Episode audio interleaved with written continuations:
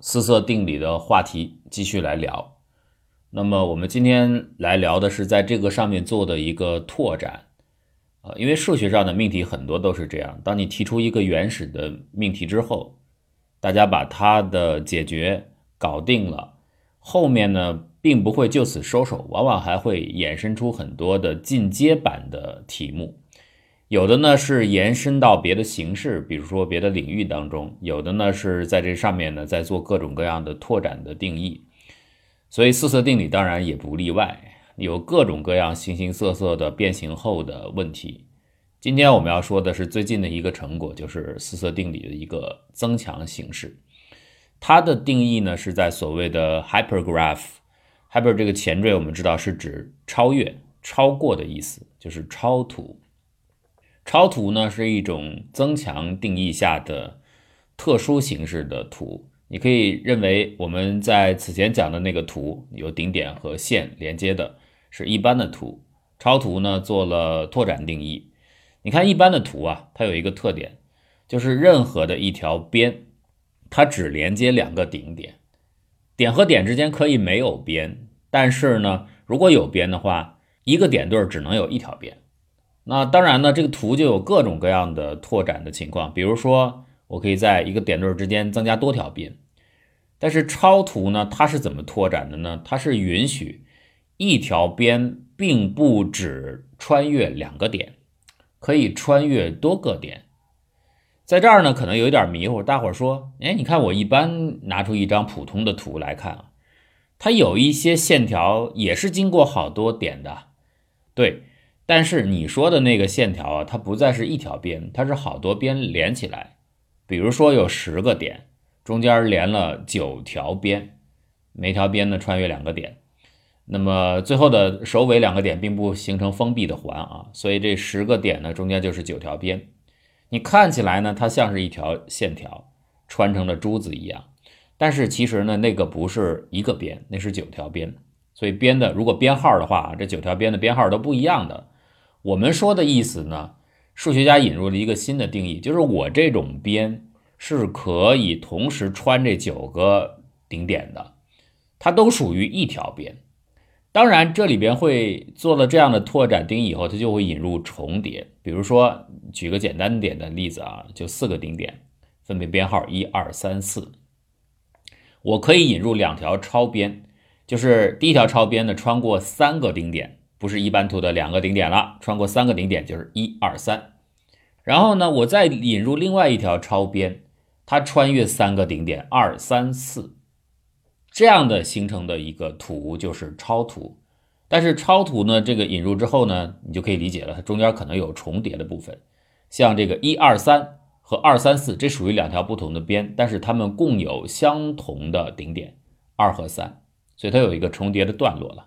但是超图呢，它就允许这个存在嘛？它就是为了研究这样拓展之后的形式会有一些嗯奇奇怪怪的新的关于这种图的结构啊、认知啊会出现，呃，看看这有什么好玩的地方。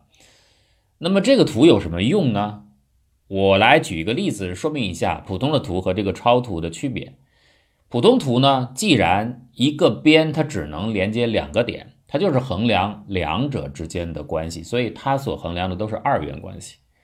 这二元关系在生活当中，比如说咱们举例啊，这个顶点代表一个人啊，这一堆顶点就代表了某一个范围内的很多人。这个边呢，就代表人和人之间两个人的关系，比如说这个借贷关系有没有发生借钱。那么当然了，你进一步甚至可以。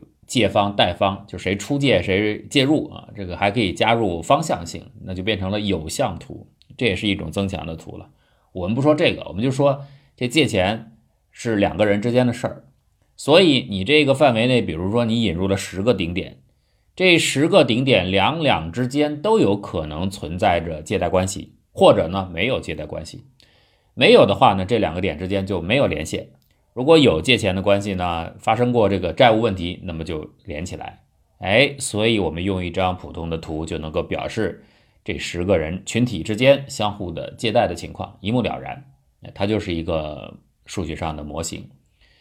那这是普通图，超图有什么用呢？超图就是衡量那种非二元关系，就是有可能是多元关系。比如说这十个人啊，还说这总共十个人，他们可能拉了很多微信群不是好多人说这女生嘛，在宿舍里 六个人能建五个群，呃，任意多少人的组合就有一群啊，这笑话。其实，但是这个用这个模型来解释挺合适的。因为我们这十个人呢，也许这三个呢是同事群，那三个呢是某种共同爱好群啊，再有三个可能是老乡群，或者四个老乡群。总之，他们之间的若干个人形成的子集合，哎，可能因为某种关系而建立一种连接。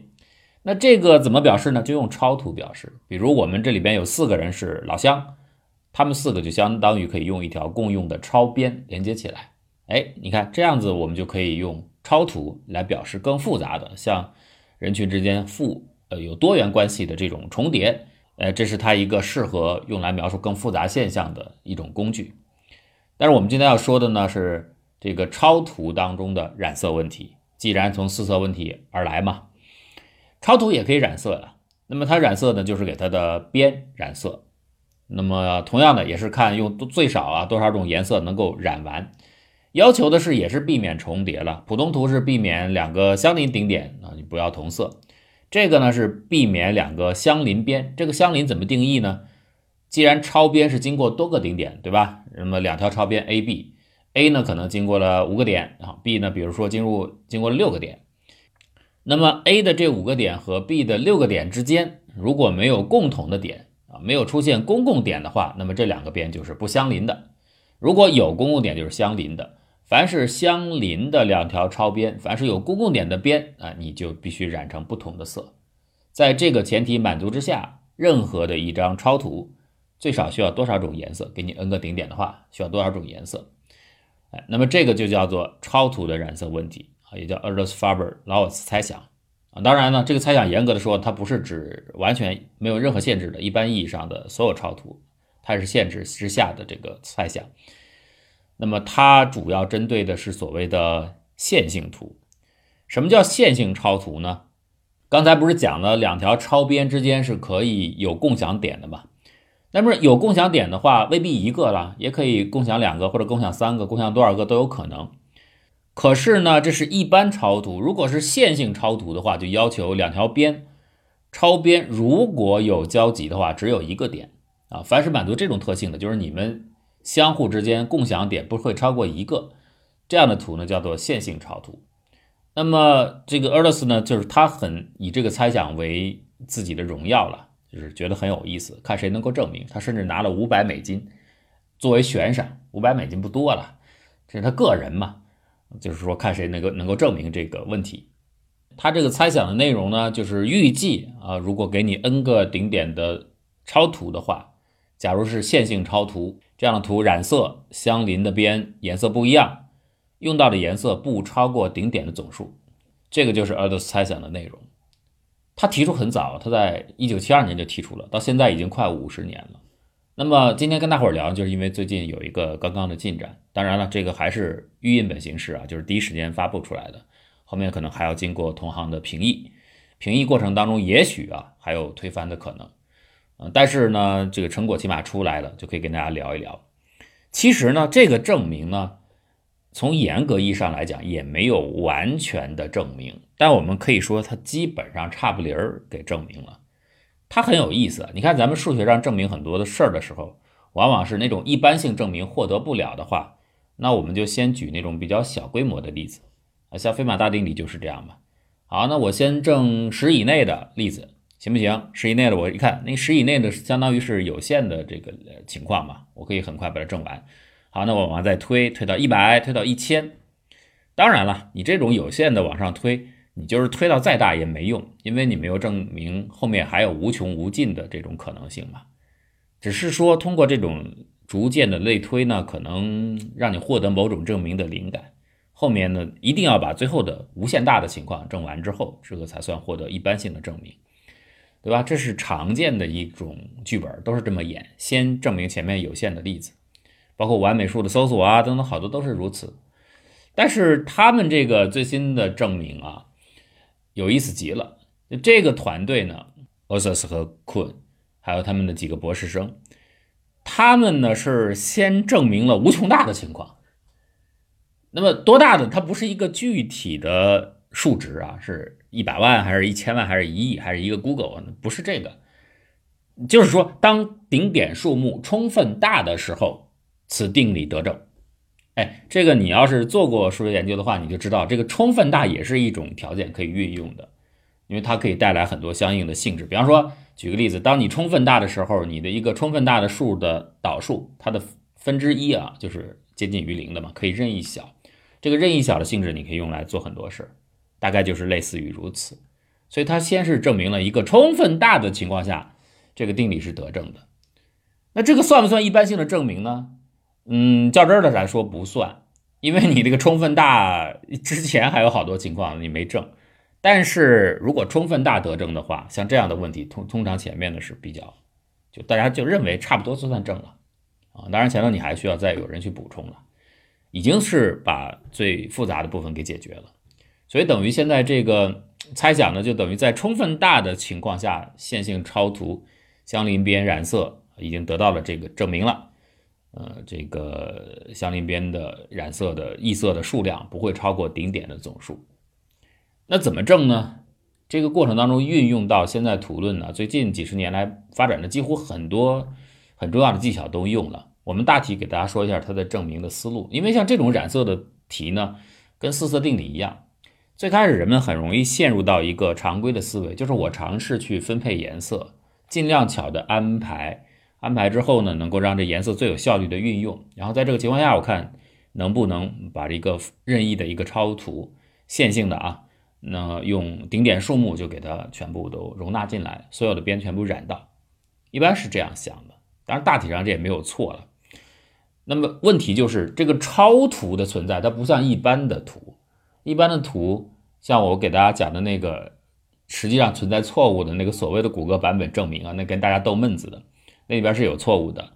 但是尽管它有错误，但是那个思路，包括用坎普链，是在真实的证明当中广为运用的，用那样的分析，所以它还是有意义的。大家其实可以好好听一听。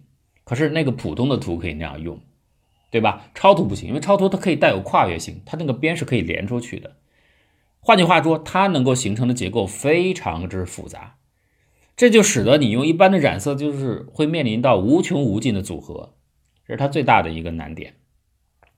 后来经过这么几十年的研究，人们慢慢发现呢，哎，这么多无穷组合当中，有三种它会带来的需要染色的数量是冲击那个最高峰值，最有可能有三种典型场景。第一种场景呢，其实基本上退化成了普通图，就是完所谓的完全图。完全图是什么意思呢？就像我刚才给大家举的例子，十个人啊，我们考察这十个人，任何两个人之间，任意的两两之间，如果都存在借钱关系，这个图里啊，这这是比较复杂，每两个人之间都借了钱了，那么每两个人之间都要连一条边，哎，这种图就叫做完全图，就所有的顶点。全部的点对之间都有连线，这叫完全图。完全图有它的很多重要的应用啊。那这完全图的定义呢？它就是一条边就是两个顶点，所以它算是普通图了。那么普通图呢，就是是等于是超图的一种平凡形式。哎，这种图呢，以超图的角度来看它的染色问题，它所带来的这个所需的边的色彩数量是最大的，容易冲击到高峰值。所以你要考察它的染色问题，用多少种颜色能够染完，这是一个极端的场景。第二类极端场景，基本上可以说是和这个完全图呢刚好反过来，因为完全图呢是每一条边连的点的数量尽可能小，就是尽可能连两个。那么这个第二种场景呢是反过来，是每一条边串联尽可能多的点，这样形成的图呢叫做有限投影图。哎，有限投影图。跟那个最简单的每一条边尽可能连少的点穿过少的顶点的完全图一样，属于最极端的情景，在染色问题上，对超图的边的颜色运用上是很容易来到最大值的。还有一类场景是有点把这两个综合到一起啊，它叫做不对称图。不对称图是什么意思呢？大量的边只穿过尽可能少的点。这个穿过很少的点的这种边呢，叫做简单边或者叫做小边。那么，如果一条边穿过了好多好多好多顶点，超图反正允许嘛，它不限制。如果穿过了许多顶点，这样的边叫做大边，穿过的越多，那么这个边就越大。呃，所以它这种第三种情况呢，就是刚好是完全不对称的，大量的边是小边，但是有一条边是超长的，穿过很多很多的顶点，超级大边。在这种情形下，你去染色的话，你也会发现它需要数量很多，而且这个不对称呢，大家容易理解，因为不对称呢，既然那一条超级长的长边上面有好多好多的已经在的顶点，那些小边都连到这个超级长边上面的某一个顶点上。那么都等于都有交集，那它就和这个必须是不同色的，所以那些边的数量等于都得不同色啊，故此呢，它用的颜色多。这三种场景是人们总结出来的，在所有的超图里边，因为超图本身的结构千变千变万化啊，太复杂了，所以人们就找找找化简出，哎，有这三种场景是我们挖掘出来的。呃，考虑染色的话，他们是最极端的，用色最多，因为你是想用尽量少的颜色嘛，所以得针对这三种场景去用。但怕的是什么呢？怕的是除了这三种你总结好的看出来的场景之外，还有没有别的一些可能你还没有总结到？它一样也是会用很多很多的颜色，那谁知道呢？反正超图太复杂了，不清楚。你你挖掘这三种，他们是，但不等于除了这三种就没有了。那么奥瑟斯他们这个团队做的工作，其实就是在这点取得了突破，这是最关键的一点，就是他们对。超图呢进行了一些分类啊，这数学上大量的证明，其实预先就是分类。你能不能证得好，就看你的分类找的指标分的好不好。如果分类好的话，呃，本来很难的问题可能就变得简单了。他们做了一下分类，分类之后呢，他们很碰巧的证明了一个事实，就是在这种所有的超图里边，只要你使用的颜色非常之多。你大概就接近刚才所说的这三种完全图，或者是那种平面投影图啊，就是这个，呃，穿过每一条边穿过尽可能多的点啊，但是是均匀的。还有那种不对称图，这三种当中的一种，你要属于它们。如果你跟它们有非常大的差距的话，和这三类都不太像的话，你大概就不会用到很多的色彩。这是他们证明的。这一下呢，就等于把原本。根本没办法附着的一个问题，找到了抓手，就这三类你处理好就可以了。好，有了这个基本的呃证明的结果作为一个基础，他们下面用的一个技巧呢叫做 absorption，这个在图论当中现在用的很多，叫做吸收。其实吸收呢就是怎么讲呢，就是一种效率利用的分配策略。这个点儿大家就能理解为什么他证明的时候不是先从那个数量少的有限情况走，而是上来就说我这顶点假设充分大，无不能叫无穷大，就是充分大，足够大，我就能够证明它为什么是这样的。因为充分大的时候，它就可以使用随机染色策略，而随机染色策略在充分大的时候可以保证它的比例是均匀的。这个均匀性可以带来一些可资利用证明的点。那么什么叫做 absorption 呢？大家知道，这个超图里边有许许多多的边，可以形成很多复杂的结构。这些复杂结构里边最麻烦的就是那种好多好多的小边，就是那种穿过很少的顶点那种边。但是呢，有一个共同的汇集点，怕的就是这种，因为这种点大家可以理解，它需要染好多好多颜色，因为每这些边全部有共点嘛，所以它们全部叫异色。因此呢，凡是有这样的一个点，就像那个伞的伞骨一样。